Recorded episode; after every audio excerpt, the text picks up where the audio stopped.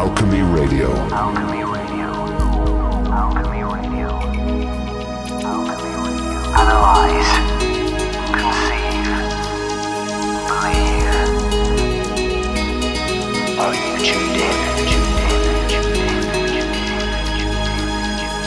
Hello and welcome to Alchemy Radio, where the only thing we ask of you is that you keep an open mind. Today's guest is James Swagger, author of the Newgrange Sirius Mystery, linking passage grave cosmology with Dogon symbology. While many people are aware of the solar and lunar alignments and the ceremonial functions of passage graves, there is also a hidden deeper meaning to many of these sites. They are not intentionally disguised, but rather a complex, intricate system of astronomy is employed at each site. When broken down and analysed, it seems quite clear. In fact, we have a definite line of research into these ancient monuments like no other archaeological field. James has travelled all over Europe and has been to three quarters of the 100 plus passage grave sites in Ireland in his quest for explanations of their cosmology. James, how are you? How you doing, John? Good to be on the show. And it's great to have you because you, uh, well, I mean, you're a guy who's going to open up a brand new world to us and to all the listeners because we're going to talk about Newgrange, Sirius, and anything with the word mystery in the title has got to be interesting. But before we delve into it, give us a bit about your background, where you come from, and how you got from where you were to where you are now. Sure. Um, I actually come from a science and engineering background. Uh, most of my career, I've actually worked in heavy industrial control and automation, information processing. Uh, typical jobs would be oil rigs, power plants, wind farms, water treatments. Um, I hold two master's degrees, one in engineering and one in science, research, and society, which is my most recent one. Um, and uh, like most people in Ireland or Northern Ireland, I've travelled for work. Um, if I think Ireland's quite an educated race, but we actually export our best educated people because there ain't enough jobs here for us. Uh, so I travelled most of Europe. Uh, my mother's Danish. Um, I had an offer to go over there, and uh, off I travelled when I was 18. And came back, studied a little bit back in Northern Ireland, Queens, uh, back over to Denmark again, and um, it's also another megalithic hotspot. And uh, so, yeah, I, I'd asked myself the question of these passage graves appear in, in Denmark, and uh, they're also in Ireland. And of course, I, that was that was just a little opener for me, and uh, I realised that we had lost a megalithic civilization, and uh, it had appealed to me as a mystery to it, to it, to encourage myself to, to study into it. And I'd been based in the UK for about ten years uh, for my career, and um, so yeah, I'd always sought out the megalithic civilization in, in, the British Isles, mostly Britain at that time. I'd been up as far as Scotland, down as far as Cornwall. Um, I'd also travelled across to Carnac. Uh, I lived in Plymouth at the time. There's a good little ferry service over to Brittany, and uh, I traversed the Carnac quite a few times. And uh, I really started to feed my, my brain on the megalithic civilization and really kind of get a good insta- uh, inst- instill um, the information and I guess uh, it was more of a mystery to me and not enough uh, insight. And um, I'd returned to Ireland after probably about a 10 year absence. And uh, I was uh, uh, bringing a friend of mine, an Australian, and uh, he'd been to Newgrange before. And I said to I said to him, well, I know another one not too far around the corner, which is called Dowth Passage Grave, um, which I go into in the book also. And uh, I seen some constellation rock art uh, signifying the Pleiades constellation on the western side of the mountain. Now, I had seen this rock art before, but I'd never thought anything about it. The last time I seen it was probably about 20. And uh, I was a bit of a young pup at the time. I had no serious interest in anything. I'd just go around and just kind of have a little look at things and wouldn't have any deep meaning for it. But uh, this time I had a different skill set. I'd, I'd read a lot when I was away. I'd probably got into the subject of uh, archaeoastronomy from the likes of Robert Bauval. He opened up the door for people uh, with regards to uh, the pyramids of Giza and their the Orion con- uh, correlation theory. Um, and for those that don't really know what archaeoastronomy is, it's just a mongrel science of archaeology and astronomy uh, with also a little bit of cultural and mythology mixed in with it. Um, so uh, I went and I researched the constellation rock art again, and I, I just the light switched on for me that there was a there wasn't a lot about this in terms of archaeoastronomy. Um, had a different skill set, had a different mindset, and uh, it was it was it was kind of stunned myself that there was stuff there to look at, and I ended up uh, going to a few other sites for uh, personal interest again. Um, of course, I'd been absent out of Ireland for a long time, so I'd seen a lot of the megalithic civilization in Europe, and I just kind of come home again, if you know what I mean. Yeah. Um, so yeah, I'd actually uh, wrote some articles for Historical Histories magazine uh, in Ireland, which doesn't run anymore. But I, uh, I did actually have the intention of writing a book, and I was going to write a chapter on megalithic civilization in the book. Uh, um, and just from historical mysteries, which was always an interest of mine. Yeah. Little did I know I was going to discover so much stuff that I actually ended up with a book on the megalithic civilization. And I actually ceased writing the book on historical mysteries about two years ago to do the megalithic research. Um, I went off on a tangent totally, and the book's still on the shelf half wrote, so I do hope to go back to that at some point. So that's kind of how I got in. So I kind of got suckered into the megalithic civilization back in Ireland again. I, I come full circle as such but I, in in saying that, John, I actually had discovered some some rock art uh, up in uh, Donegal in a place called Ardmore, and Right. what what really switched on for me there was it wasn't on record as being deciphered. First of all, Okay. uh, it, rep- it represents the uh, the constellations of Ursa Major and Ursa Minor, more commonly known as the Big Dipper and the Little Dipper, or the Big Saucepan and the Little Saucepan, or the Big Plough and the Little Plough. There's many names for them. The Big Bear and the Little Bear is another one. And uh, it, of course, you can uh, you can wind back the stars now on on very advanced computer programs uh, for astronomy, uh, planetarium software. Uh, most common one that's free and open to use is Stellarium. Um, but there's many ones like Starry Night Pro, and you basically you open up the program, you plug in your GPS coordinates of where you are, or your city, or your street, and uh, you put your date and time. Um, and you can just see what the stars look like. Yeah, you can see what the stars look like in three months from now, or you can go back three months. You can go back to 3000 BC. Um, so yeah, that's that's that's would be the main tool of archaeoastronomy um, that you would use if you want to look at like the skies. And there's a reason for that. Uh, I should probably explain what uh, the, the the reason behind the stars changing so long over time for the non-astronomers. There's a we have three motions of the Earth. One is the, the daily motion of night and day. The second one would be the yearly motion going around the, the sun. But we have another motion that people aren't aware of uh, unless you're in astronomy, and that's called precession of the equinoxes. Um, basically, we're standing on the Earth and we look up at the stars, um, and over 26,000 years, uh, there's a wobble in the Earth. Now, 26,000 years is a very long time for the Earth to be wobbling. It's basically like a spinning top, John. Yeah. Yeah. So precession of the equinoxes has the effect that if we stand on the Earth, look up at the stars, there's going to be a wobble that takes 26,000 years for one complete wobble. And, and the effect is basically the stars will shift one degree every 72 years. Yeah. Okay, and it's a precession as opposed to procession.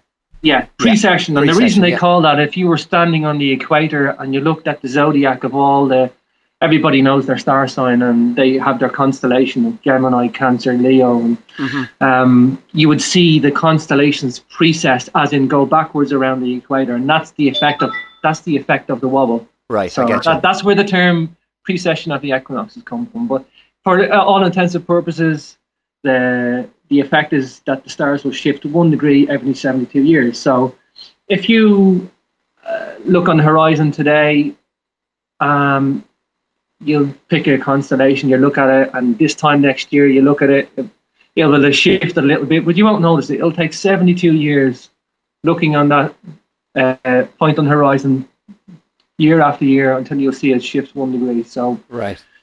So it's it's it's just getting past that. That's that's why the stars all shift and change over so much time. So, in saying that, uh, Newgrange is famous for its most uh, common alignment is of the, the winter solstice sunrise on on the morning. Uh, Fifteen minutes of uh, the 21st of December in the morning time, it will penetrate the passage and uh, it takes a year for it to repeat again. Um, it's famous the world over for this uh, this solar event, but it's it's quite a novelty in terms of modern and our modern age because these monuments are very complex things. They're uh, they were aligned to stars. They had calculations of the moon. It wasn't just a solar event penetrating the passage, and that's what they're most famous for.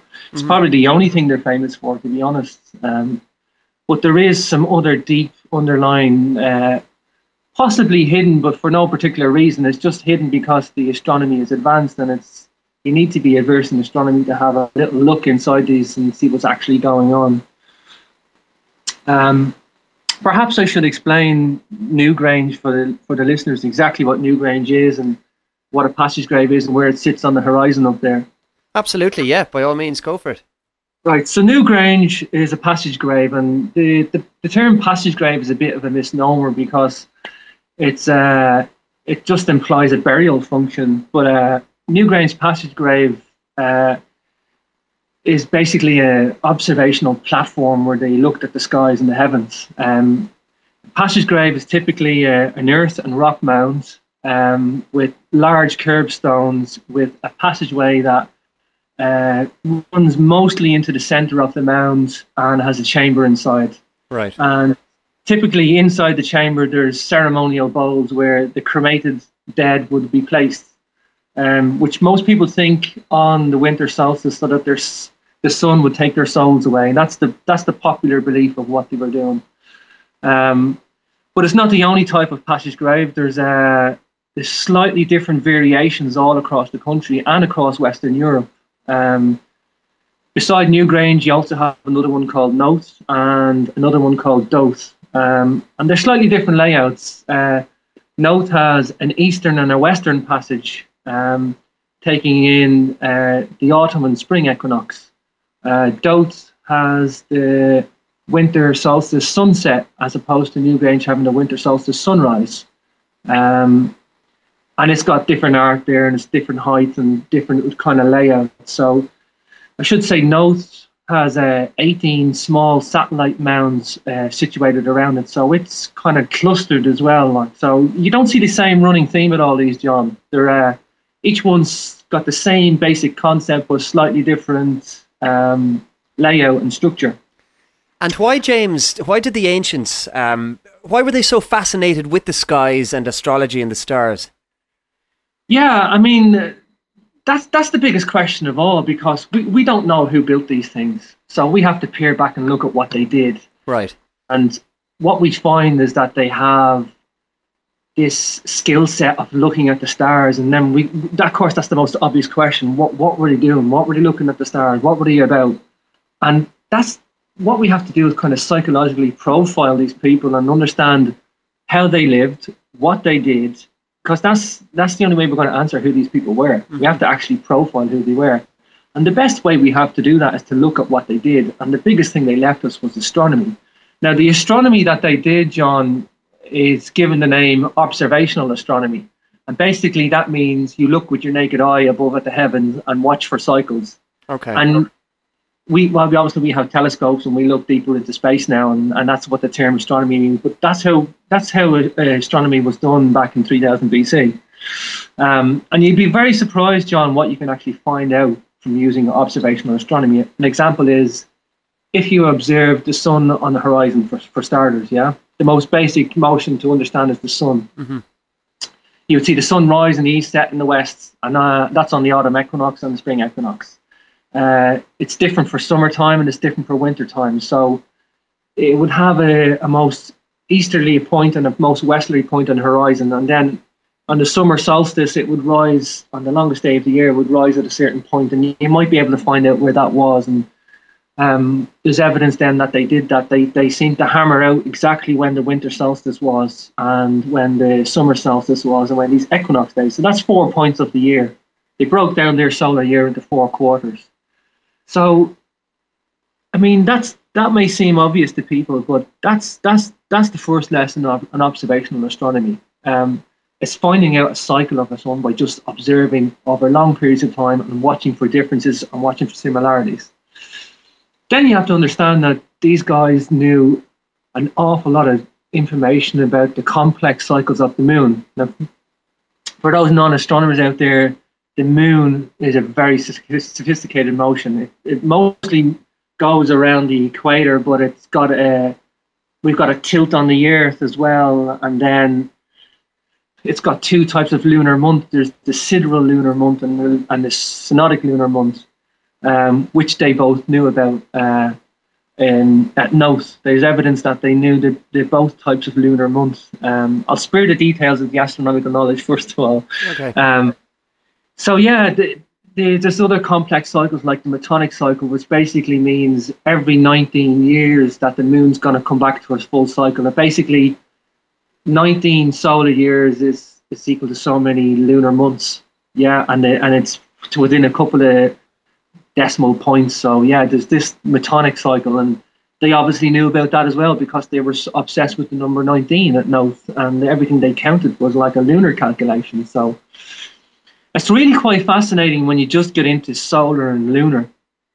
And uh, in mainstream archaeology, they, they tend to leave that up to other researchers. Um, okay. And it's pretty much accepted with the with the solar phenomenon that acu- the solar phenomenon that occurs at Newgrange.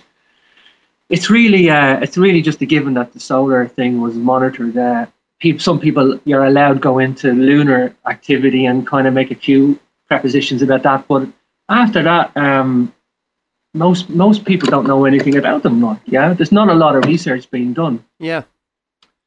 So uh, I was I was I was compiling research for the book, and uh, of course, Newgrange is the is the megalithic hotspot in Ireland for uh, passage graves. It's like a spokesperson for every passage grave out there, um, Western Europe and all. Like it's probably the most famous passage grave there is. Um, and there's a reason for that. Newgrange Complex is considered the most uh, complex megalithic site in the world.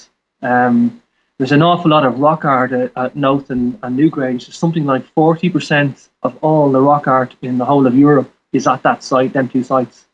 And, and that alone is astounding. So uh, a lot of researchers just come to Newgrange and Knowth and they just kind of get stuck in them, and they just that's that's where everybody gets, seems to get attracted to in the limelight. But I just thought that you know if you're going to do a thorough research, you got to go and see the other passage graves in Ireland. So there's two other famous cemeteries. I'm not sure if you're actually aware of. Uh, John, there's uh, the Loughcrew Cemetery Complex of Passage Graves in, in County Meath. I'm not, no. No, and there's another one called Carrowkeel in Sligo. Yeah, I've heard of Carrowkeel, yeah. Yeah, well, uh, Carrowkeel's quite unique and quite different. I'll start with that first because that's where things really opened up for me on the research. Personally, John, I didn't know what I was going to find. I was just kind of jumping straight in again, and I was finding out some little links through astronomy and applying some of my science and research that I qualified myself to do. So um, it, was, it was a bit of fun for me at the start, but it, it become quite an academic research project for me. And uh, Carrowkeel's quite different because uh, and in a good way because there's only one monument there that really opens up to possibly two that opens up to solar and lunar activity. And the reason being, all the rest of the other monuments are aligned to pretty much close to north. Um, so it could be a few degrees from north or a few degrees after north, but pretty much to a narrow band, there's a, a lot of these passage graves aligned to close to due north. Um, now the sun rises and, and sets in due east and due west on the on the autumn and spring. Uh, the closest it gets to north is about northeast and northwest on the sunrise and sunset. So this automatically rules out the sun and it automatically rules out the, the lunar activity. Then the, the, the mind boggles and it goes, well, what were they looking at? Mm. Um, so I realized, well, it, it, doesn't leave very much. It's the stars or a constellation. So um, I applied my my my astronomy program, and you can wind. What you do is you wind the stars back to uh, um, 3,500 BC, and uh, I developed a thing called the keel Cassiopeia theory. Um, Cassiopeia is a constellation. Uh, it looks like a wonky W, I call it. Um, there's five stars, and if you can think of where you would draw a W, uh, each point is a is a star. So right. Um, you've got five cairns or passage graves up there aligned to each star of Cassiopeia to within like one degree of accuracy. Um, which then is kind of phenomenal because this correlation only happens at exactly 3,500 BC um, due to this effective precession of the equinoxes. And that also fits in beautifully when these things were expected to be built. Um, Carrowkeel's quite different as well, and to the other ones in uh, certainly Knowth because on Newgrange because there's no major mound up there. They all look about the same size, and it's quite disorientating when you're in Carrowkeel Cemetery Complex because they all look the same and the landscape all looks the same, and they're at something like 300 meters above sea level. Um, so it's quite daunting when you're up there and you have a plan of all these passage graves, which one is which, and where you're looking at, and um, so yeah, that's when the astronomy really kicked in, and I realized that these guys really had what I call a passage grave cosmology, and uh, it was quite advanced. Mm. Um, so yeah, it's it's it's quite a, a daunting uh, subject to jump into to try to explain to people. But uh, in the book, I've I've tried to lay it out in in three sections, and uh, the first one was the given alignments. That it was the, get the maps, the plans out get the given alignments, uh, compile the data for that's accepted by everyone. Um, the middle section, then I, I, jumped into a bit of rock art, mostly constellations to show that people they were looking at constellations and a couple of the new discoveries that I had, um, but also to show that people that they were looking at looking at the stars as well, which most people don't look into. It's it's not accepted like it's not a generally accepted theory yet. Anyway, mm. um, and also some of the lunar rock art that notes. Um, and then towards the end of the book, I've there's four uh, there's four theories that are mine, and then two other theories belonging to other people that I've slightly tweaked a little bit. But uh, the theories then compile exactly uh, what I what I've kind of discovered in the book and put some stuff together. So that was the general layout of the book, and uh, I've I've done a lot of I've put like 64 images in to explain for people in terms of passage grave plans, pass, pictures of passage graves, and computer simulations. So it's quite an enthralling read, and and you don't have to be very adverse in astronomy to do it. So that was the main idea of the book. And there's something I want to touch on because uh, when when Newgrange, I suppose, was uh, was excavated properly and rebuilt, um, yeah. a, a, team headed by Michael J. O'Kelly, I believe. Yeah, that's a good point. Now I'm listening. Go on. Yeah, there there is a theory that uh, you mentioned rock art, and there is a huge amount of rock art there, but there's a theory that it was deliberately rebuilt slightly incorrectly to hide some of the secrets, I suppose, that uh, that Newgrange holds. First and foremost, I mean, it gets a lot of criticism. I mean, some people get quite irate that they uh, they did that. I mean, it, some of the other less known cairns and passageways of Ireland, uh, they they pretty much were accepted that they were pointed like a pyramid or topped you topped with like they piled stones on top of each other till they got to a point, mm. yeah, which yeah. naturally being a point if you kept piling stones up on top of each other, and they topped them all with white quartz, and that the problem with Newgrange is all this the, the point had slipped off it, and all the all the material was slippage. Now, the, what they rebuilt that white face or white wall with was actually just material they found on the site, but a lot of people now realise the mistake that they made that it was most likely a white pointed cairn uh, pyramidic shape. Um, and uh, you got to understand Newgrange when they, for thousands of years, was literally covered over and sealed with the slippage. Uh, and uh, I think it was 1699, a farmer was digging up some of the curbstones in the Great Circle mm. for some building materials for to put a road onto, onto his lands. They just happened to dig the entrance out um, but for so it's only been in a, in our modern uh, viewpoint for the last what 300, 300 years or so. Um, and it was in the 1960s that Michael J. O'Kelly, he, yeah, I, I, don't know why he actually, I don't know why he decided to put that up or how he got that sanctioned, really, that, that wall. I mean, they had to put a concrete wall into, uh, they had to put a concrete wall in to hold that white quartz facade up. And uh, yeah, I mean, there's, there's, there is stuff hidden in behind it. Um, you know, it's it's just a shame that they they seem to got away with doing that. Really, like, uh, I mean, getting off, still get a lot of criticism today, John. Like, um, so yeah, um, I should say that the the materials to build Newgrange came from quite far away as well. You probably heard that on the tour yourself, yeah, John. Yeah. Um, the quartz actually comes from the Wicklow Mountains, 40 miles to the south. Uh, the grey cobblestones that they used on the quartz wall as well, they came 20 miles to the north uh, in Clogherhead, not far from the town of Newry, I suppose. And that's pretty incredible in itself when you consider the, I suppose, the difficulty of transporting. So, is there any theory as to why they would have specifically sought out um, Well, is stone, from so far away? This is what they don't tell you on the tour, John. That's a good point. Uh, they, I think the greywacke curbstones came from the nearest source 10 miles away as well. They were the big giant curbstones, a couple of tons each. Yeah. But what they don't tell you is they make you kind of, they kind of lead you to believe that um, there was a research community going out looking for materials, right? They leave it, they leave, just leave it open like that. And you would naturally assume that these guys went out looking for materials to build their little monuments. But that's not the case because where each of these places where they got the materials from, there's passage graves there as well. In the Wicklow Mountains, I've been there quite recently. There's a place called Seefin Hill.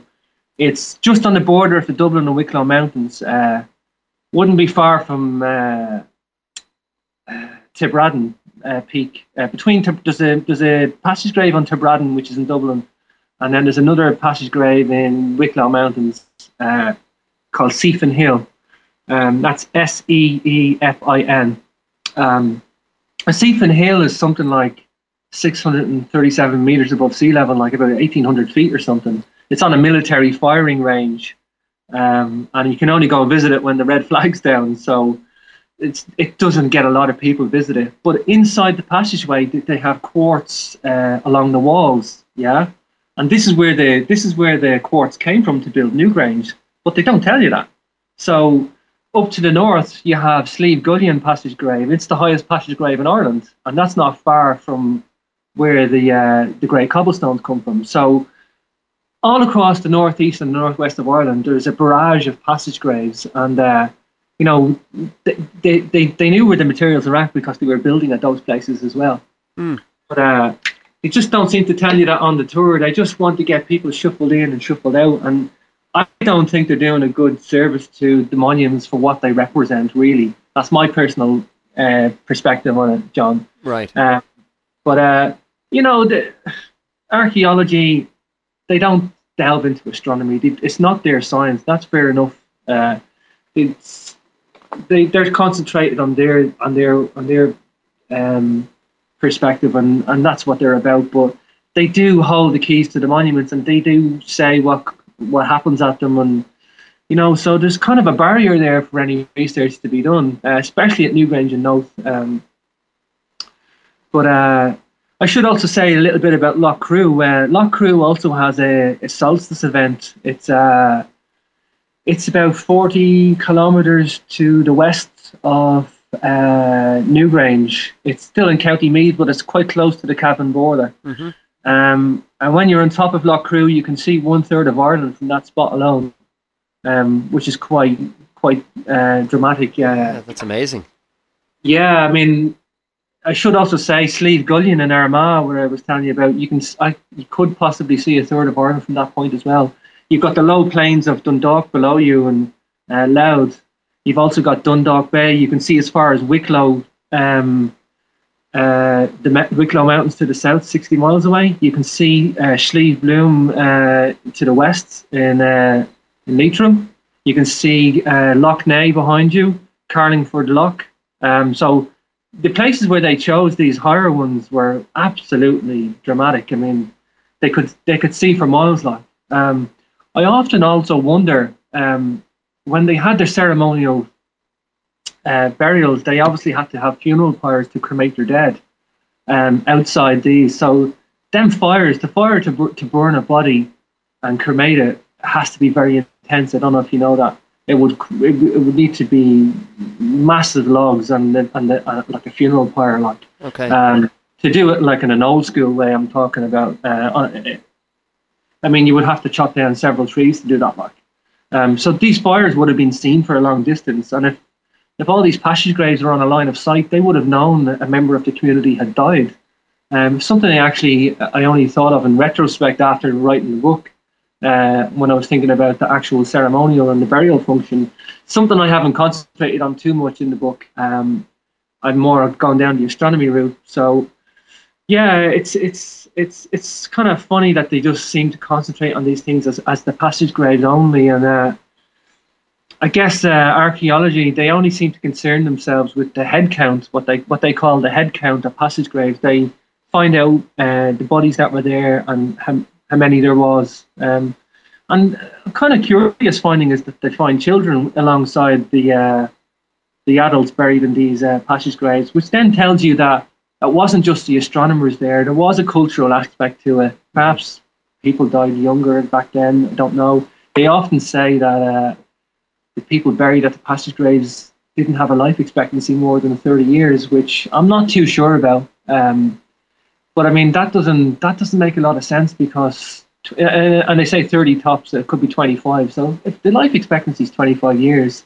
they reckon Newgrange took at least 50 years to build. So that's three generations just to build one monument. You know, so the mind the mind boggles at this point. Then, Yeah. once you get into it.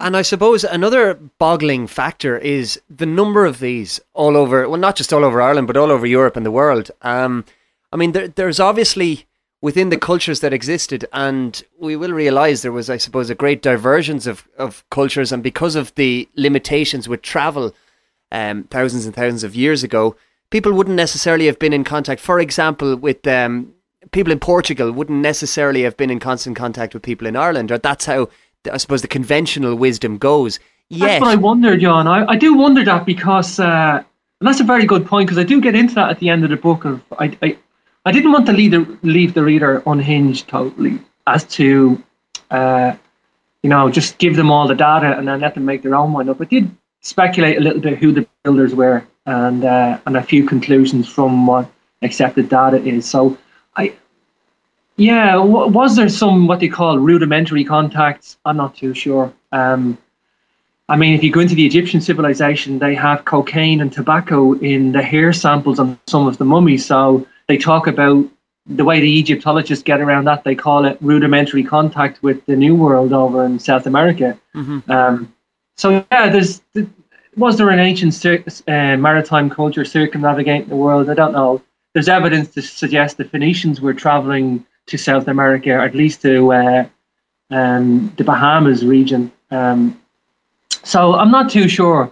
Uh, what I do know is that a maritime culture did build these passage graves because they're all along the west coast of Europe, uh, southwestern Portugal, uh, northwestern Spain, uh, Brittany uh, in the Carnac region, uh, Holland, Denmark, some in Sweden, but they're pretty ruinous now, not much left. Uh, the north, uh, east and northwest of Scotland, and the northeast and northwest of Ireland. So, you know, if you look at a map and the topography of where these places were built, uh, they're all coastal regions. Um, again, you have the same unified concept of the passage grave, which is basically the earth and rock mound, the curbstones, large megalithic blocks, um, all got a, some sort of an equinox or solstice alignment. Some slightly individualistic styles, but um, you do also have strange links that doesn't explain it. And what I mean, I'll give you an example.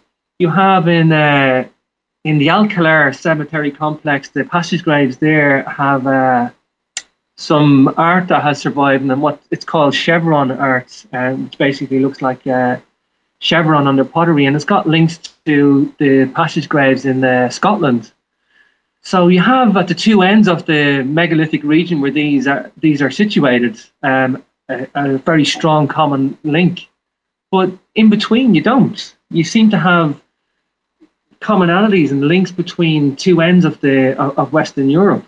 Um, so that doesn't ex- doesn't make sense. You would think there would be a common link between the two closest regions, like maybe Ireland and Scotland, or yeah, uh, Holland and Denmark, and then you have it's like it's like the civilization that built this. I kind of describe it as if let's say a civilization was from uh, they were refugees on a boat and they all hit lands the western Atlantic seaboard. They just started their civilization up again in pockets, and that's what it looks like. That pockets pocked up here. Some of them, I reckon, some of them had artisans in the boat. Some of them had engineers. Some of them had astronomers. Some of them had mystery. But like, there wasn't an even distribution of, of all these specific trades in each boat. and that's that's the only way that I can explain it. It's like uh, it's a it's a theory that I have. It's the refugee by boats theory, but um And where do you think they might have come from, James? um yeah, it's that's a tough one. It's a tough one because we know that uh, there's megalithic monuments, not specifically passage graves uh, around the Mediterranean basin as well. You got Malta, you got massive megalithic complexes over there. Um, yeah, so I mean, I well, it, the thing is, it doesn't seem to have started in one region uh, and spread to another. It seems to have started in all these regions at the same time, all around 3200 BC. Which then begs the question: uh, if you, if you carbon date some of the places, uh, they're all within the same region of time. What you don't get is uh, Alcalar complex in Portugal older than Scotland, or Scotland older than Alcalar, or anything in between. So there doesn't seem to be one place that's older than another. Um, they were all within a, a couple of hundred years of uh, of construction. So again, that fits with the refugee by boat theory. And another reason why you kind of you kind of think that because it's the only thing that really makes sense. Um, if you go to the history of Knowth, um, which they'll tell you on the tour, the, the Celts uh, would date back to 1500 BC, and they inhabited uh, Knowth Passage Grave Okay. and uh, they would have uh, wrote in their annals, uh, their, their later mythologies and histories, uh, if you want to call it that, that uh, the people who built the passage graves, not particularly passage graves, they, they actually refer to the megalithic civilization or the, the ones that built with the large stones, or that they actually came from the western seas, which would mean the Atlantic. Um, but again, we don't know what's out there. I mean, there is no, there is no. Uh, there is no uh, landmass out there except this American life. So whether there's a sunken island out there, there's legends of sunken la- landmasses. Um, I did mention that in the book as well because there is one off the coast of Cork. I don't know if you're actually aware of this. A I am, la- but tell tell the listeners about this. Yeah, it's fascinating. and I'm glad you know about it then because they're not. Uh, it's uh, it's called Porcupine Bank uh, because it's a sandbank. When you take the cross pro- cross profile of it, it looks like a porcupine's back. Yeah. So this sandbank is about uh, how low it is. I'm not quite sure from this from the sea level now. Um, but at one point it was above sea level. Um, there's an author called Graham Hancock. He's gone into uh, ancient maps and stuff, and uh, something I like to read about is ancient histories as well, historical mysteries. And he points out that there's older source maps that show a little island off the coast of southwest of Ireland, about 100 miles from Cork, I think it is, or 100 miles from Kerry. Are we talking about Brazil here? Yeah, High Brazil is called on the maps, um, and it's quite fitting that there's a sandbank just underneath uh, where High Brazil is shown on the map. Now, there's been expeditions sent to go and discover High Brazil from uh, Bristol in the 1800s. Now, of course, High Brazil is long gone, like, but uh, they didn't know that then. But it's always been there as a, a in in uh, mythology that there's a sunken landmass there. So it's the idea is not coming from nowhere. And it's Well, not disappearing either, because a lot of people would, I suppose, refer to as the second Atlantis, and we know the Atlantis myths and legends haven't gone away, and this seems to be the same, although it's very, it's not widely spread or widely known at all in Ireland. No, it's not. It's something I love to talk about. It's not something I I wanted to go into in the book because I wanted to keep it as a, a kind of an, a main, well, a, a kind of an academic and a thorough research project that uh, to bring the astronomy to life. But uh, I did speculate a little bit at the end, and I did throw it out there because I say I didn't want to unhinge the reader as to what this is all about. But uh, everybody wants to know. Then, well, who who are these guys? Who built it? Yeah. So uh, that's why I did go into that at the end of the book. But um, yeah, I mean, it's it's quite fitting that the uh, the Celts, like when and and their uh, their mythologies and- or histories, uh, which you want to call it, um, it's up to yourself. But uh, it's quite fitting that they said the Western Seas, and it's quite fitting that there's there's this legend of an, a sunken landmass, and that there's a, a, a little sunken island there, geo- geographically shown where High Brazil is shown on maps. There's uh, there's actually two or three maps. I might just put that up on the webpage, uh, John, Yeah. as a yeah. I should really have done that. Like uh, I'm gonna I'm gonna up, I, I I update the webpage quite regularly. Uh, I'm trying to. It's it's in its infancy at the moment. I shouldn't really give the webpage. It's new newgrangecosmology.com. Um, and I, I try to give a lot of articles and a lot of uh, diagrams of what I'm actually talking about in the book as extra stuff for the reader. I've got a I've got a couple of research papers from uh, a scientist in Portugal on in the document sections showing what I'm talking about as well. So, um, yeah, uh, yeah, I I often wonder: uh, is there a, a sunken landmass? Is it Atlantis? I mean, if you read the uh, if you read some of the mythologies of Ireland and uh, what the Celts say, I mean, it reads like science fiction, modern science fiction. That hmm that's right. I mean, the uh, the Firbolg and the Fomorians, and the, I mean, it's it's it's astronomical what they're talking about. Like, I mean, they're talking about force fields and people circling the force field trying to break in. And I mean, you, you think a modern science fiction writer wrote it, like, you know. It's Um, incredible, and I think there's a tendency by a lot of people, and I would certainly have been guilty of this in the past, um, to just dismiss myths and legends as exactly that, and to assume that they're fairy stories. But um, I, I disagree with that personally. Maybe you can give me your view on it because I don't I'm think these of that myths came. myself, John. And up to up until I was in my mid twenties, I, I would like. Uh, I'm very much black or white guy. You know, that's the engineering, the science. Yeah. Um, you know, I guess like I mean, the first time I ever remember my uh, attention being captivated by knowledge and history, I was reading. I must have been about ten. I read a lot, Mark, and uh, I remember. I can't remember where I was reading about it, uh, but it was about the. Uh, lost city of Vilcabamba, Machu Picchu in uh, Peru. Mhm.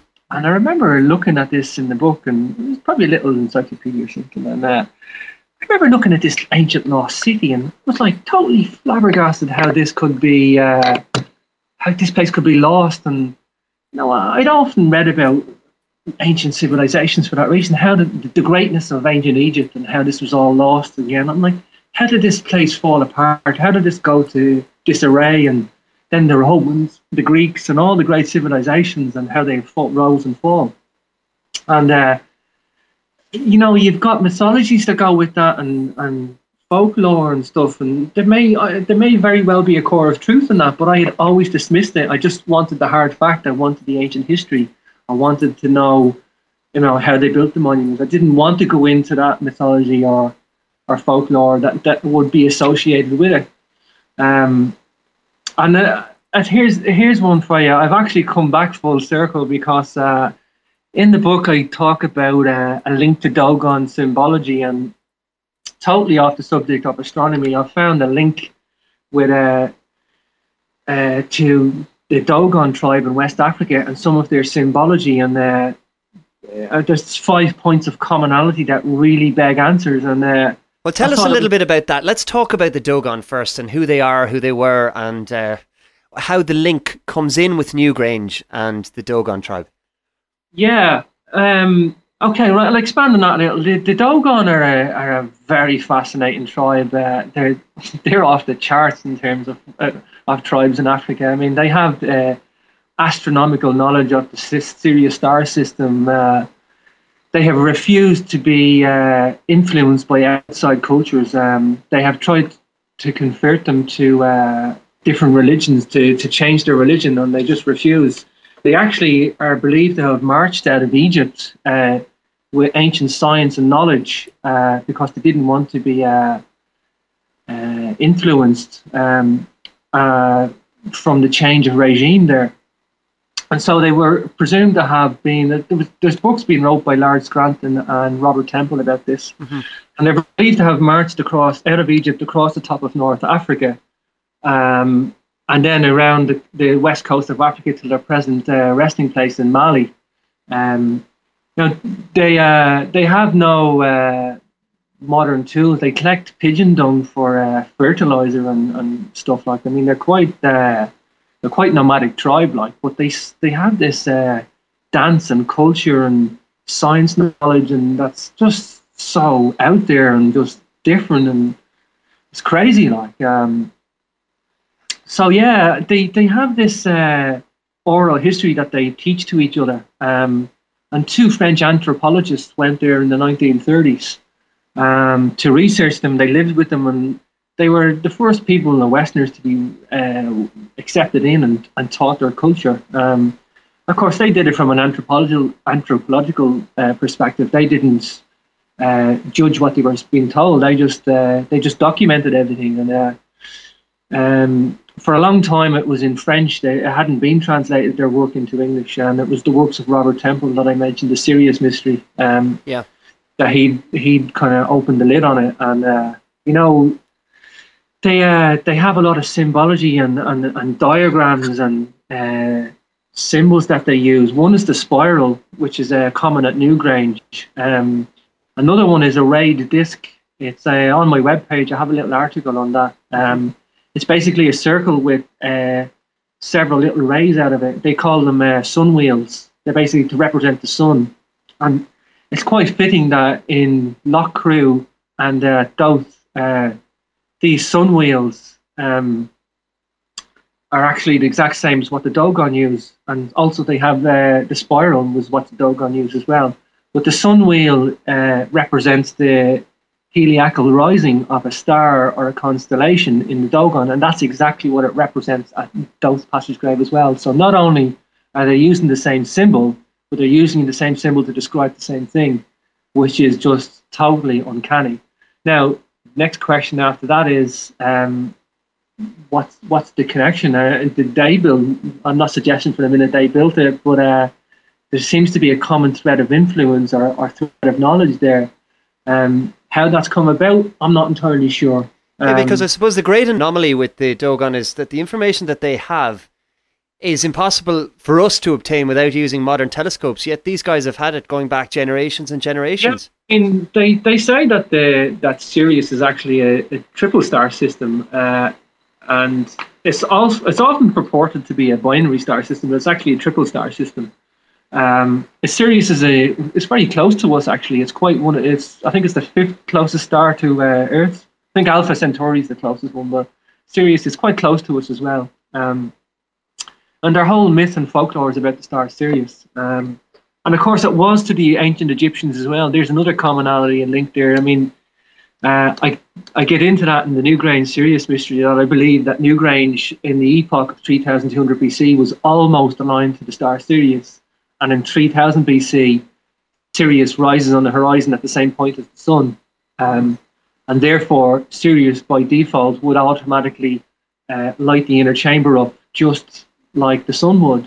Um, and that's not an abstract idea, John. Uh, the ancient Egyptians did that. They had the temple of Dendera lit up at night time with the star Sirius. It would shine down the chambers. Um, and as the effective precession uh, developed over years, they would actually rip down temples and rebuild them in Egypt to realign them to the star Sirius. So this uh, worship of Sirius is across a lot of ancient cultures. Like, and I just found another link with it um, at Newgrange, which is why I've titled the book "The Newgrange Sirius Mystery." It's it's where my research led me to. Um, it's one such theory of about six at the end of the book. Um, so yeah, I mean, I didn't concentrate too much on the Dogon symbology, but I, I really did think it was worthy of a link, uh, the mention of the link to it, like because not people want to touch it, and it's not mainstream. I, I will agree, Yeah. but it's there nonetheless, and it does need answering. Um, there's another guy called Philip Coppens. Uh, he's an author researcher as well, and he's talked about the ancient Greeks talking about it. Uh, this is this is the myth lore that I've come back back to uh, just on a different note. Um, he's wrote about the Greeks talking about the temple called Hyperborea, uh, the Hyperborean temple of the north, and uh, it's uh, most likely candidate for that temple is actually Callanish Stone Circle, and there's a couple of reasons for that. Because there's three points of criteria that the Greeks talked about. They said that the temple was aligned to the Pleiades as it set in the west, and it only happens at that latitude where Callanish is at. yeah. So there's three definite points, and there is no other thing into the north that that temple could be. Um, and they speak about legends of a black race of people. I hope I'm clearly correct saying that um, that a black race of people built the temple of Hyperborea, um, which is if that is Callanish Stone Circle, then there possibly was a black race of people um, building megalithic monuments. And again, they were supposed to have come by boat to build the temple. They actually shipped the stones from another place, especially to build Callanish Stone Circle. At least that's the history, stroke, mythology, folklore of uh, Callanish. So, yeah, I just find that very interesting. That that's another uh, point of uh, research that has kind of popped up that might explain the Dogon symbology. I mean, if there's if there's a, a transfer of knowledge, quite possibly. Uh, I don't. I, th- I, think our knowledge of the past is murky at the best. I don't think it's as clean cut as we like to think. Um, you know, if you take uh, Alcalar megalithic complex in southern Portugal, it's quite close to uh, North Africa, obviously across the Straits of Gibraltar, if you want to call it that. And that's where the Dogon marched. So if there's a maritime culture coming past North Africa at the same time as the Dogon, you know, there's there's talk of megaliths and stone circles in North Africa as well. Not something I've actually gone into and researched. I just this loosely documented. It's a hard area to get into and research by any means at the moment. So, um, so yeah, they were in close proximity to the Dogon in, in Portugal, building passage graves. So there's another point of commonality that they could have actually uh, transferred their knowledge. So I don't feel the need to say that the Dogon built passage graves in Ireland. I personally, I don't think so. Yeah, I do think uh, the maritime culture had some links with the Dogon or, or the same teachers. I should say that the uh, the Dogon also worship uh, the Pleiades, or they have knowledge of the Pleiades system. Uh, they bring it into their folklore as well, and that's what Dowth is aligned to, the Pleiades constellation.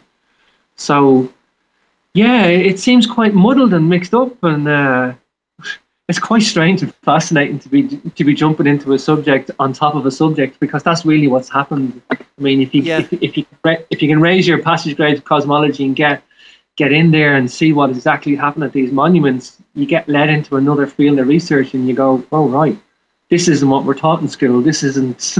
we're just taught that these megalithic civilizations just appeared and it was a megalithic civilization and that's it. And don't ask any more questions. So. well, that's exactly it. And I suppose the more questions we ask, the more we are led to, and the more answers we seek. And you you mentioned Philip. Coppens, and he wrote a book which I suppose for many people, when it comes to this subject, is the elephant in the room. His book is The Ancient Alien Question, and the link there, I suppose, with the Dogon tribe is their claim that the sacred knowledge that they have was given to them by, and this is going to seem out there for a lot of people, but was given to them by a race of godlike extraterrestrials, if you want to call them that, who actually came from the Sirius system. Where do you stand yeah, well, on this ancient again, alien question, James? Again, I do actually know that. Uh, I do know. I actually don't.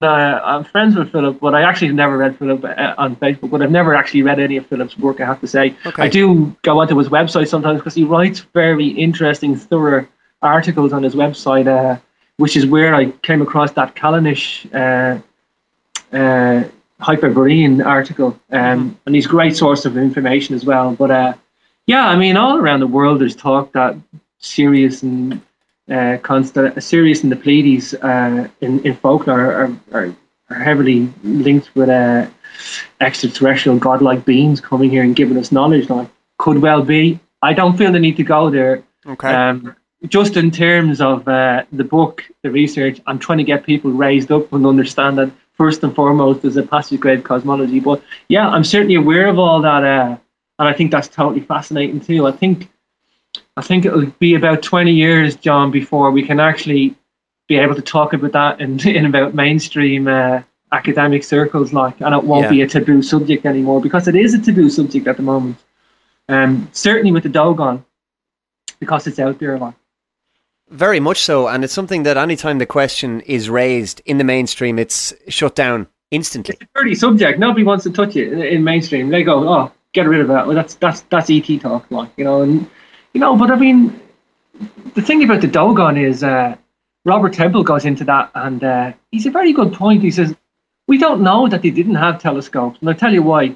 Um, there's evidence of ancient crystals uh, being carved to a very high degree of accuracy. accuracy. Yeah. Um, uh, he goes into that in I can't remember the name of the book. It could be the Crystal Sun or something. I think like that. It's the second book that Robert Temple done. And there, I mean, if you go to the British Museum, they've got one of the crystals. It's called the Nineveh lens. It comes from Babylonia, and uh, it's been toroidally ground. Now, crystal you have to understand is a very hard. It's it's only diamond is only harder than uh, rock crystal. Um, silicon dioxide is its name um, and it's diamond is the only other hard, harder substance. So you have to cut or grind crystal with either diamond or crystal. Um, not only that, these lenses that have been found, all I mean, we're talking these lenses going back to 3000 BC. So these lenses have been toroidally ground. Now, I should say a toroid is a donut shape. Yeah. So then that makes no sense because the toroid shape would have to be crystal or diamond. So if something is toroidally ground, it means the shape that carved it was a donut shape. And to get something a donut shape from crystal is harder to make than the crystal itself. So there's a there's some sort of a level of ancient high technology out there, and crystal lenses. I mean, there's been hundreds of them found in Egypt, Babylon. Uh, I think even Caesar had a green crystal lens that corrected his uh, my, myopic eyesight. Um, so yeah, to suggest that they didn't have a telescope, uh, they could well have had a telescope. Uh, whether they would see Sirius at that, I don't think so. Um, but uh, yeah, there is evidence that the, that the, there's a lost ancient science out there, um, and we don't know where it come from. We really don't. Like. And do you think then there's a, a certain mainstream, or not just mainstream, but a, maybe it's a human trait, but a kind of an arrogance that the human race has when it comes to science and history and that kind of thing? That we always assume, at whatever point in time we're at, we always assume that the knowledge we have is all there is to know out there. I mean, you can go back, I suppose, to Galileo's times or um, the assumption that the world was flat and this kind of thing. I, we're we're kind of like that still to this day, even though we have, I suppose, a higher technological level of understanding than than existed back then. Sure. I think uh, I think the, the, the answer to that is twofold. I think you've got first and foremost you've got the arrogance that you talk about, and it's very prominent in Egyptologists and archaeologists. They're very much a closed science. They're very rigid in their thinking. Mm. But uh, setting the arrogance aside, there's also a knowledge filtering process, and it's it's how we work as a species. Uh, I mean, we just tend to filter out the information that doesn't fit and the stuff that does fit. I do it myself as an engineer and a scientist. I mean, you look first for the points of commonality, and that's what I've done in the book. Even you look at the stuff that fits first, and you try and compile a picture to understand the fundamental grasp of something. And stuff that's anomalous and doesn't fit just naturally gets put on the shelf. Um, so it's almost or, like if someone comes up with a theory, they will only look at the information that fits that theory and discount anything else. Exactly, and I, I say that's a natural human trait that we have. Now, doesn't mean that it's right, and it doesn't mean that we still can't look at uh, anomalous evidence. But uh, I mean, there's there's a lot of anomalous evidence around the world, and it's indicative of something else. It's indicative of a different history that we actually have. Mm. Um, and that's again uh, something I love about historical mysteries. That like uh, I, I do go into uh, for the magazine I used to write for. I used to go into the the origins of metallurgy, for example, and um, the origins of astronomy, and you know the origins of the megaliths. And I mean, the origin of metallurgy alone is just totally phenomenal because it shouldn't exist. Um, there's evidence that they knew how to make uh, for example, bronze, which is the mixture of copper and tin, as uh, an alloy before they knew how to make uh, ores, uh, just to, to, to, sample one ore and make one metal out of it. They seem to know about the alloying process first. Which doesn't um, seem to make any sense. Doesn't make any sense. And and, and I'll give you an example. Uh, there's a in what's the name of it? Metsamor, I think it's in there Is it in Armenia or Turkey? I can't remember. It's that long ago since I wrote about this. There's a, uh, mega, a megalithic ancient site beside a metallurgical complex called Metsamor. And uh, there's evidence of metallurgy going back down there to like something thousands of years BC. And uh, it seems that they were putting tin on the shelf that they knew it would be able to be alloyed with something at a later date. Um, and if you look up on the dictionaries or encyclopedias of how they discovered metallurgy, you'll be told that they chucked a piece of ore into a campfire and it melted and they seen the metal pour out and then they knew how to make a metal. And that's just a lot of hogwash because the temperature that you need to make even the, the any any ore um, melts and, and for the metal to run out is serious. Like, I mean, yeah. you'd have to really it, it, there seems to be no natural way to discover metallurgy. Um, and we're, t- I mean, if you if you go back to the Sumerian civilization, they were told they were given uh, the knowledge of metallurgy from uh, another race of people that came from the north.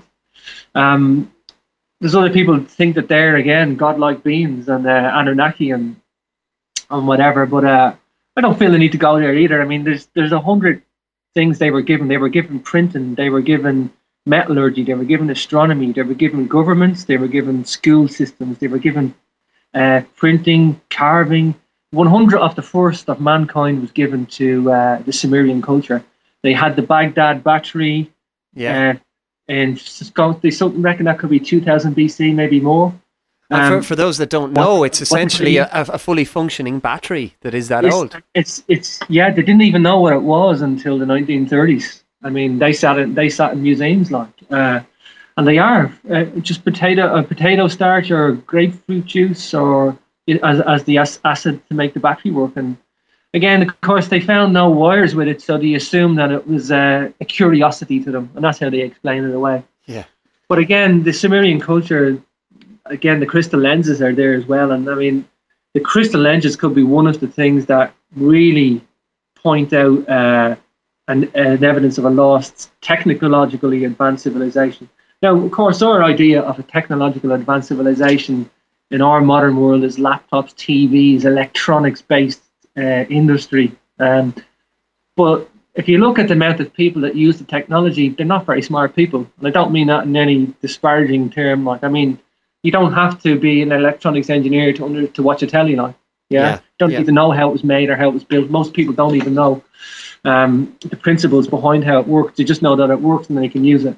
Um, so that's our idea of a technology now. But technology in 3000 BC, I think, was astronomy, uh, observation astronomy, moving large stones, large distances.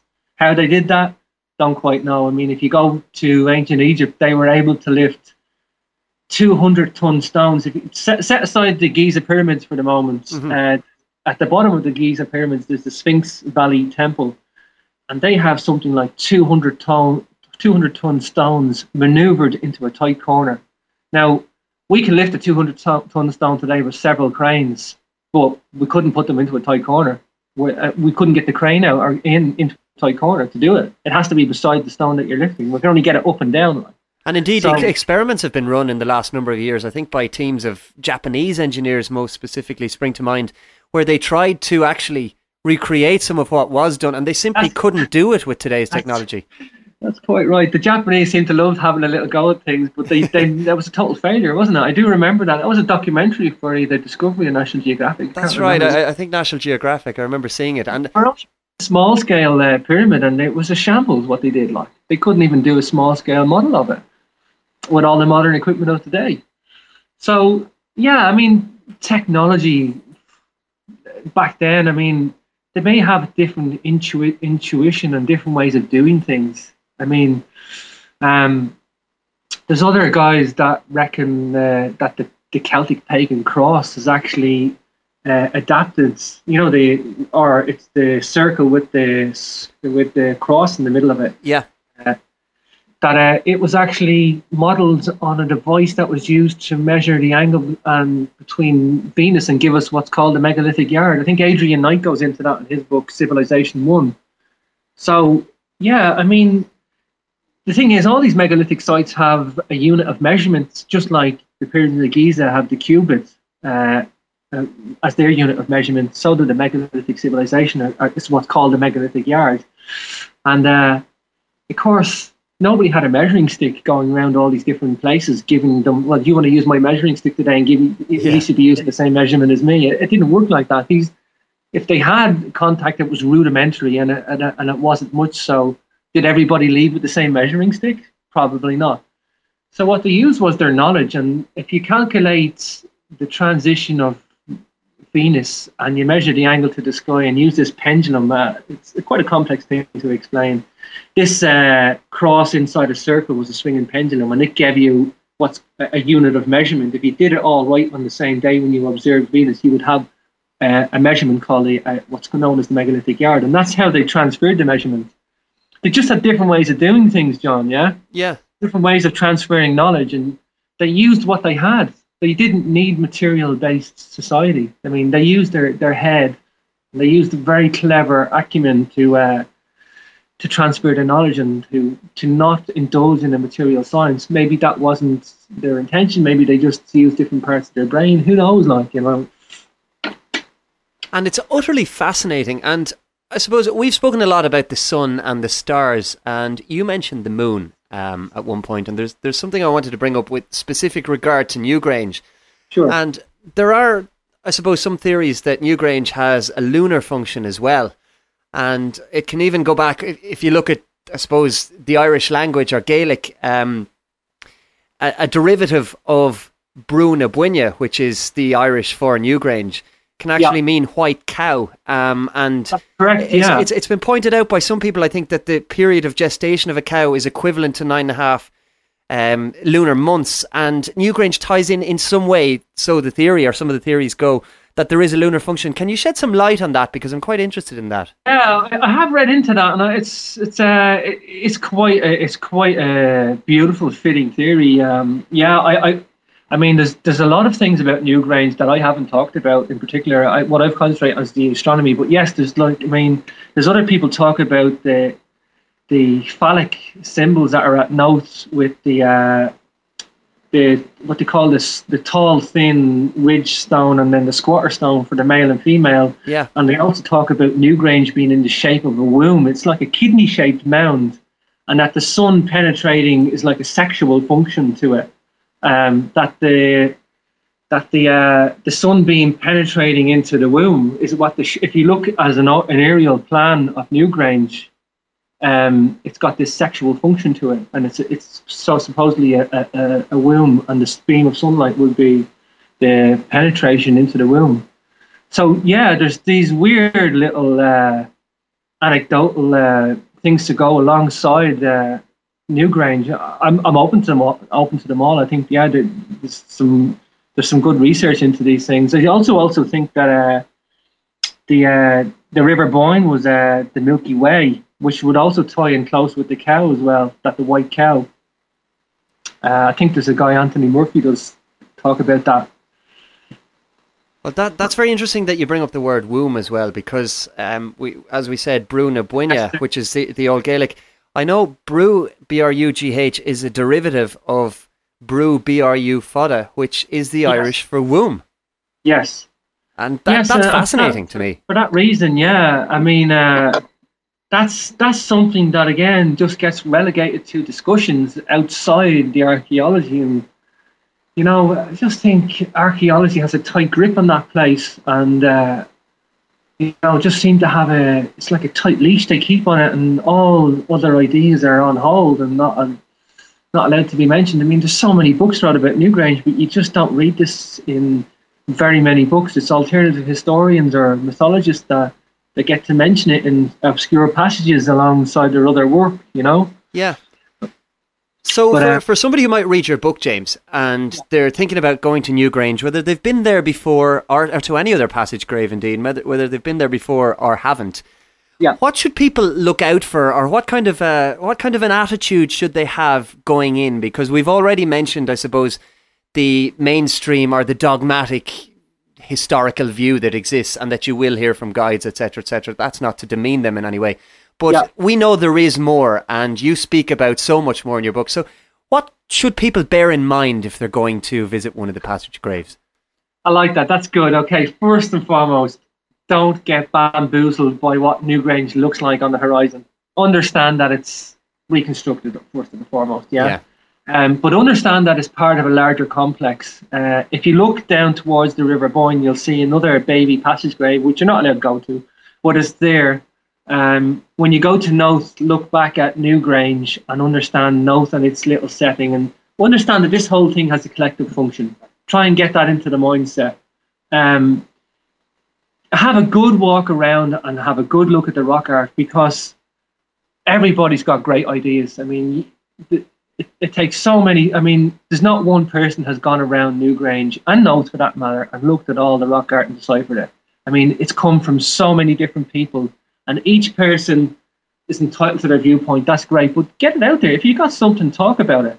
Um, and I mean, everybody that everybody that uh, has their own theory on what the what the rock art means. Like, I mean, it might just spark off an idea in somebody's head, and it might just, I mean, we are raising our, awareness of Newgrange and the rock art there. There is also something else I should mention and to look out for. There is art there that isn't astronomically uh, associated, and uh, it's indicative of alter, altern, alter, alternative uh, states of consciousness.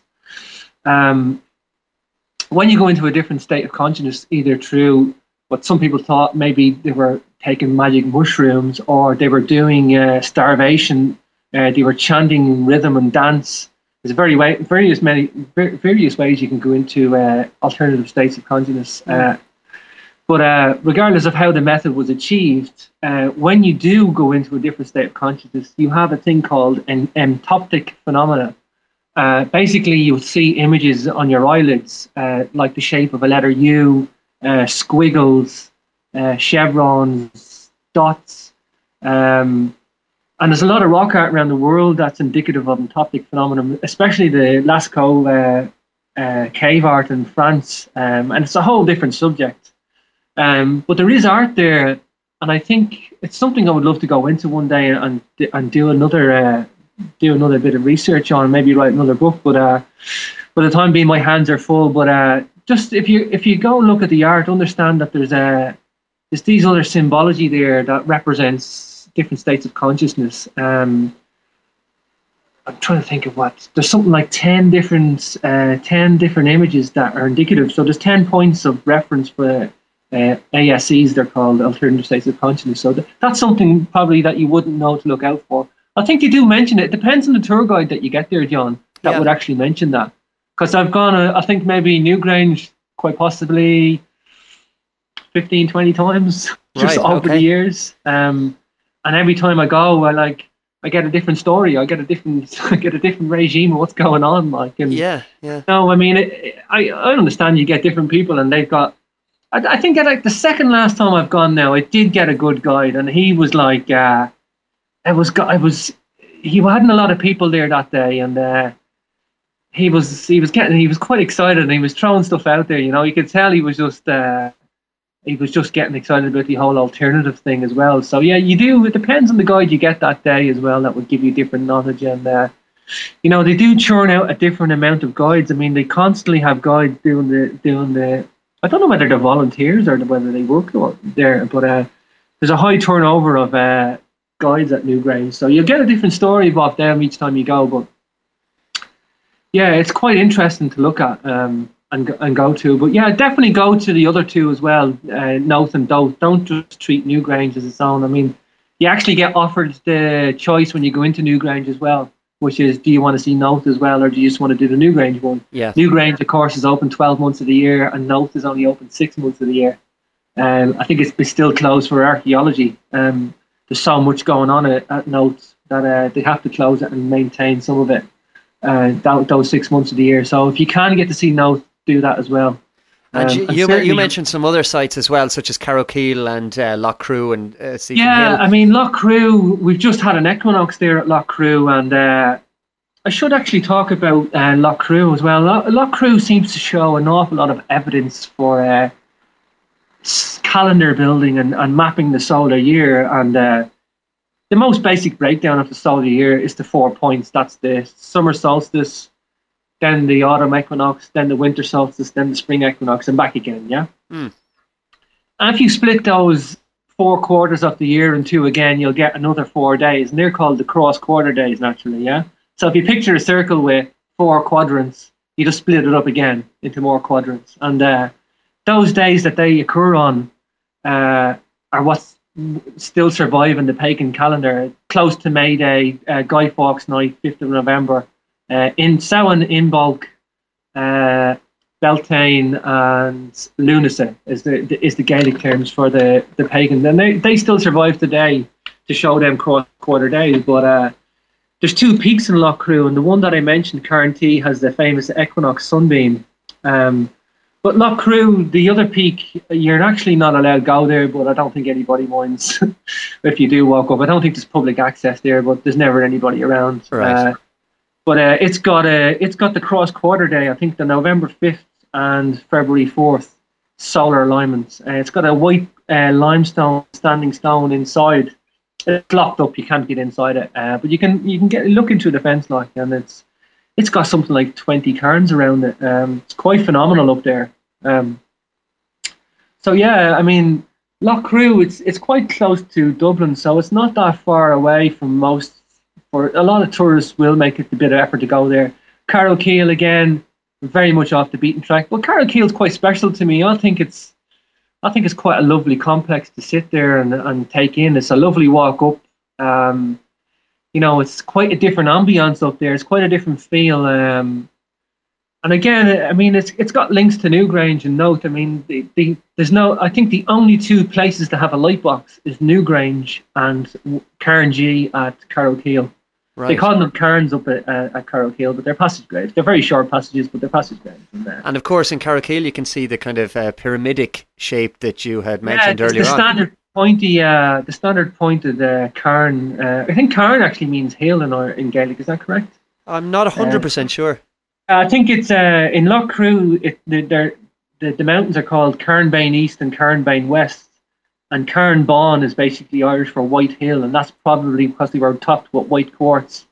Uh, the White Hills are the white quartz. Um, so yeah, um, Carrowkeel's uh, uh, what a beautiful setting. I mean, uh, one of one of them's quite awkward to get to, but there's something like 15 uh, cairns up there. Uh, and you can usually see one or two cairns from the other cairn. Everywhere you look, you see a cairn on a peak on the horizon. It's crazy, like. Yeah. Um, so yeah, it's if, if people can get to Sligo and go there, it's well worth the visit. Certainly Carrowkeel anyway. There is another megalithic complex called Carrowmore, which I haven't got into. It's it's actually 20 miles from Carrowkeel, but uh, I, I've never got into that because they're quite heavily ruined. I've tried to just talk to the ones that were in rock art or heavily intact anyway. Uh, I have been there, but I haven't talked about it in the book.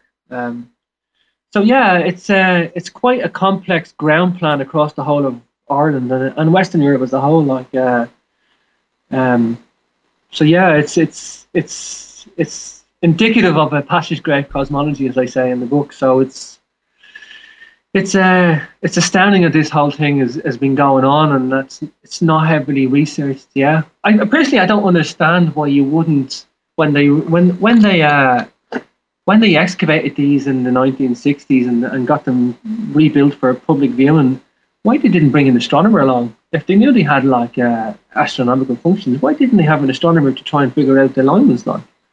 But like you say again, there's like a like an arrogance there that they, there's somebody else is stepping on their territory on their on their academic field of study. Yeah, academia is not a very friendly uh, science. Sometimes you know they the scientists don't uh, they're very competitive and they're very uh, aggressive to one another and each one each other's work. And there's a in the scientific establishment they, they often ridicule each other's work and, and they, they reckon if they can withstand any ridicule then and the theory will last then then it's worth it's worth uh, it's worth portraying it as a good theory then so it's it's a bit of an aggressive science like Yeah, and we're often, I suppose, in academia um, dealing with agendas as well because you're looking at funding and there's a reliance on universities and that kind of thing as well. So if people step outside of the mainstream, they often become ostracized and they lose their living, which is a big consideration for a lot of people. Yeah, well, exactly. The, look at Egyptologists. I mean, it's one of the most closed sciences in the world. Yeah, you have to study at a university and be awarded um, a degree, and then you- you're not allowed to talk about it unless, unless you're not allowed to have your own theory. Basically, yeah. Yeah. I mean, it's it's it's a branch of archaeology, and it's quite an ego-driven science. I I, I, I, I I would try not to put down another field of study. I really would. Like I have to say, actually, Loughcrew, there's a an uh, an author and uh, archaeologist called Jean McMann. Um, she's the only person to ever write a book on Loughcrew. When I say book, it's actually uh, 40 pages long, 20 of which are diagrams. And uh, she feels the need to go into mythology in the book, but she also puts down her archaeological slogan in the book that if you can't dig up the past, you can't know about the past. And that's just not true. It's just not true because we have a new science of astronomy to actually look into ancient monuments all around the world. Yeah. It seems only natural if the guys used astronomy in their monuments. It seems natural to look at it with the eyes of astronomy. And if you can find out, I mean, if you can put a compass in, you can look at what these things were aligned to, and you can use modern software to go and wind the skies back, and you know what these guys were looking at. And, you, and sometimes you have a perfect match. Sometimes you don't even need to wind the skies back. You can the solstices are still there today.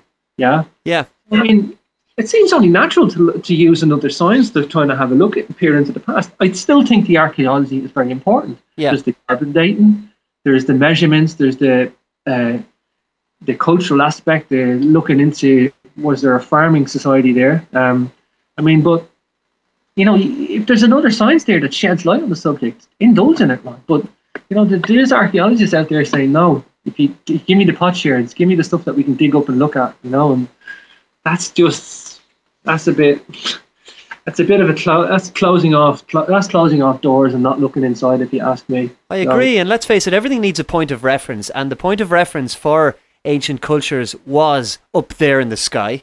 Um, so it, it makes perfect sense for us to do the same and to use that point of reference. I suppose the old maxim comes to mind: "As above, so below," and then uh, then do below, your yes. do your work below after you have examined what's above us. Yeah. Uh, I don't know if there's another thing that's really popped up I should bring up since we're talking about other historical histories. Have you ever heard of Göbekli Tepe? I have indeed, yeah, in Turkey. Yeah, I think that's really a hot little toddy at the moment for research. I mean, it's really getting talked about now and coming into the limelight. I mean, it's been discovered since the early 90s, but uh, Tell us a little bit about it, James, because we haven't discussed that yet on this show with anybody. Yeah, I mean, it's doing it's doing a lot of a lot for the for ancient megaliths, and it's doing a lot for ancient astronomy because there's evidence it's been aligned to the Cygnus constellation. Uh, I also go into that in the book. The Fourknocks monument in in Naul, it's on the border of Dublin and Meath. It's got alignments to the Cygnus constellation, and uh, Callanish stone circles also aligned to the Cygnus constellation. So megalithic monuments around the world seem to be obsessed with the Cygnus constellation as well. But uh, Göbekli Tepe's in uh, Turkey. I think the nearest town would be Sanlurfa.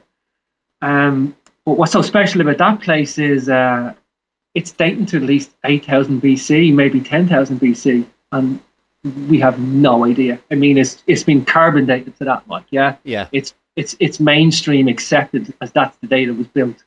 And we have no idea what was going on. It's There's evidence that it's actually been intentionally buried to cover it over to preserve it. I mean, there's something like if you picture like uh, Stonehenge, there's like stone circles there, and they're they've got pillars that are T-shaped, and they've got weird, strange animals and figures carved onto them.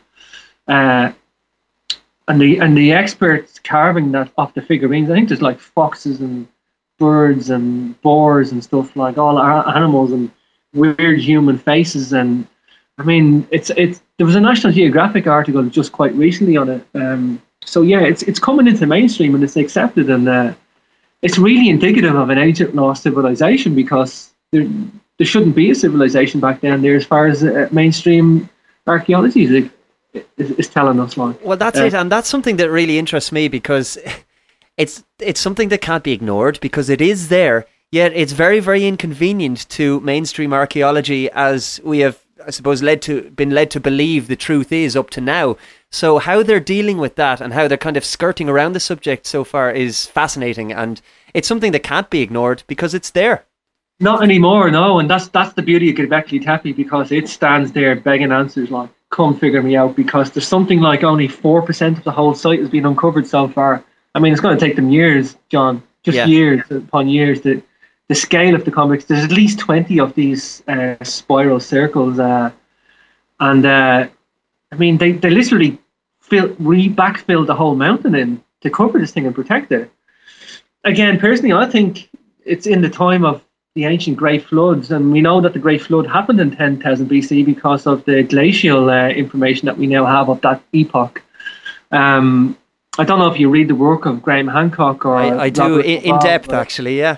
Uh, do you? Yeah. Um, I actually, I'm actually on the Graham Hancock forum at the moment. Uh, um, I'm talking to the author of the month there. He's a friend of mine, um, Walter Cruttenden, and he's got he's he's got a conference in America that he's he gives the people a lot of platform. He's actually asked me to go over for the CPAK conference and talk about my book. I actually can't make it. I would love to go, but uh, he's got a platform for a lot of these authors to go and talk about this stuff. Like, and uh, he's uh, one one of the guys he knows, Robert Schoch. You know, it, it, the Göbekli Tepe's helping him out as well because you know he da- he redated the Sphinx uh, with geological evidence and took a lot of arrows in the back of it. That's right, yeah. Um, and uh, you know, also Robert Bauval and Graham Hancock pointed out precession of the equinoxes with the Great Pyramids uh, and the Giza Orion theory, and that pointed to the epoch 10,500 BC.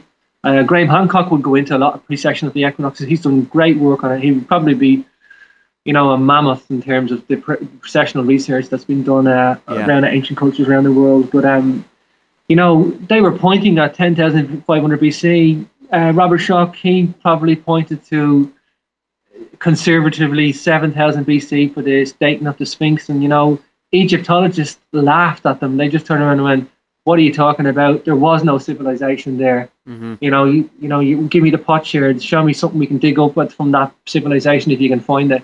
You know, and they try to ridicule them and look at look at them now. They have Göbekli Tepe. They have something there that's highly advanced, moving large multi-ton stones, uh, expert carving, astronomical alignments. Yeah, at a time when we don't know anything about it, like you know, so there is there is something there, like the Göbekli Tepe. It's very important discovery for the world. It really is, like. And it's a real case of watch this space with regard to A, what happens and is uncovered there, and B, how the mainstream treats it. I mean, I think there's a German guy. Uh, I think it's Schmidt, isn't his name? Uh, Klaus, uh, Klaus Schmidt, I believe. Yeah, he's uh he's doing the heading the research there, and I mean, but he's been going at it since '93, like you know. So they're literally getting teaspoons to dig the earth away and have a look at it, and and they're doing a thorough job. You have to understand that that's the way archaeology has to process, like you know. Yeah. Um, but in doing it in the method that they do, and that's why I do have a lot of regard for archaeology sometimes uh, as a science. Like there is good science that comes out of it. Like you know, there is a bad attitude comes out of it too. But you know, they have uh, uncovered the strange fact that uh, by going down layer by layer, that they were able to get a layer of material and prove that it was actually backfilled in about 8000 BC. So they know that it was in existence for 2000 years and that for some reason they filled it in.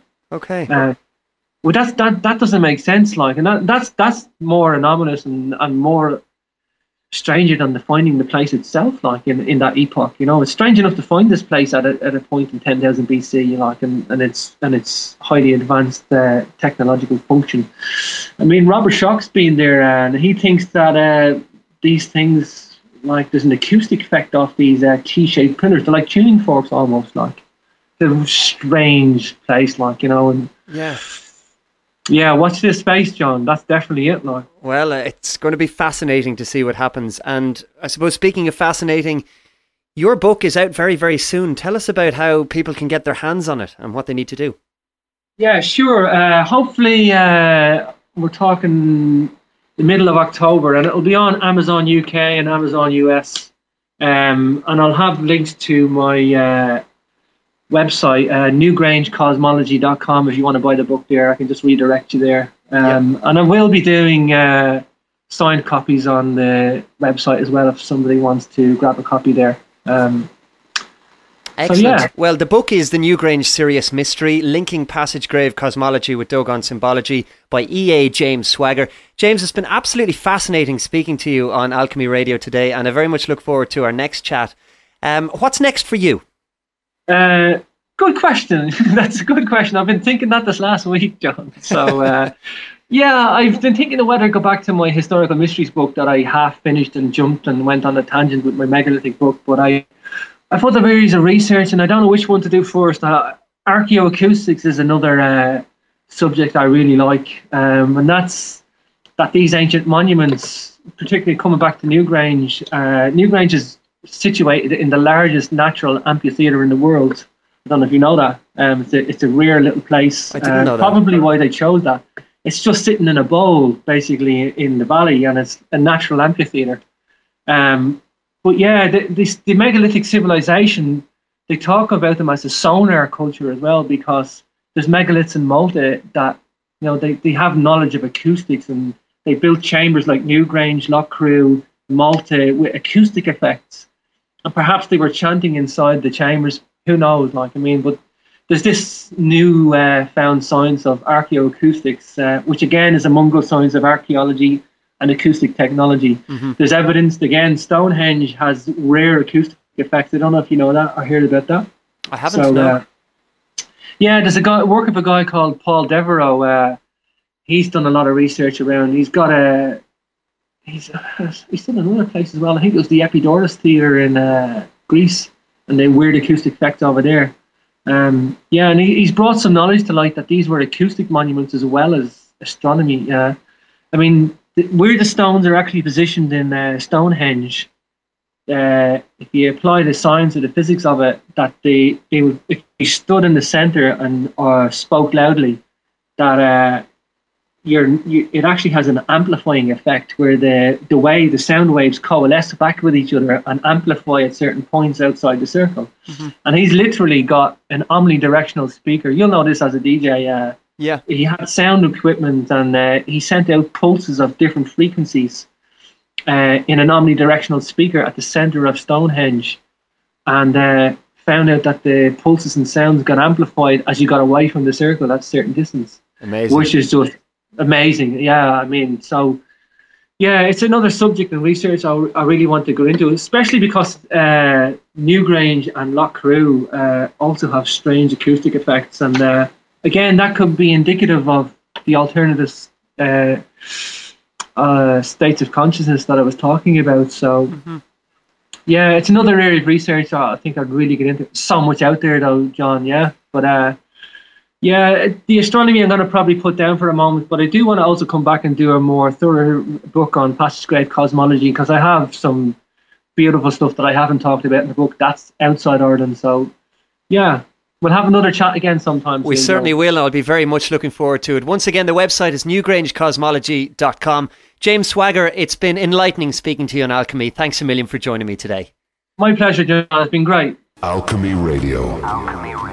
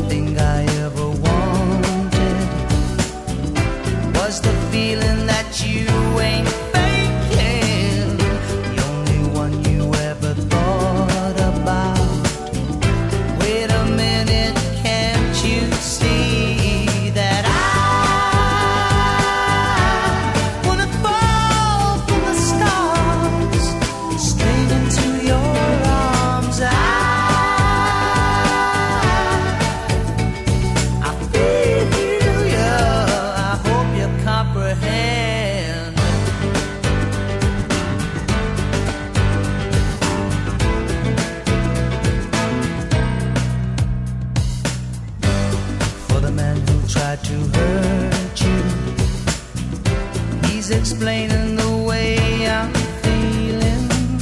For all the jealousy I caused you.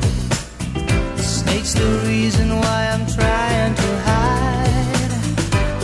As for all the things you taught me, it sends my future into clearer dimensions.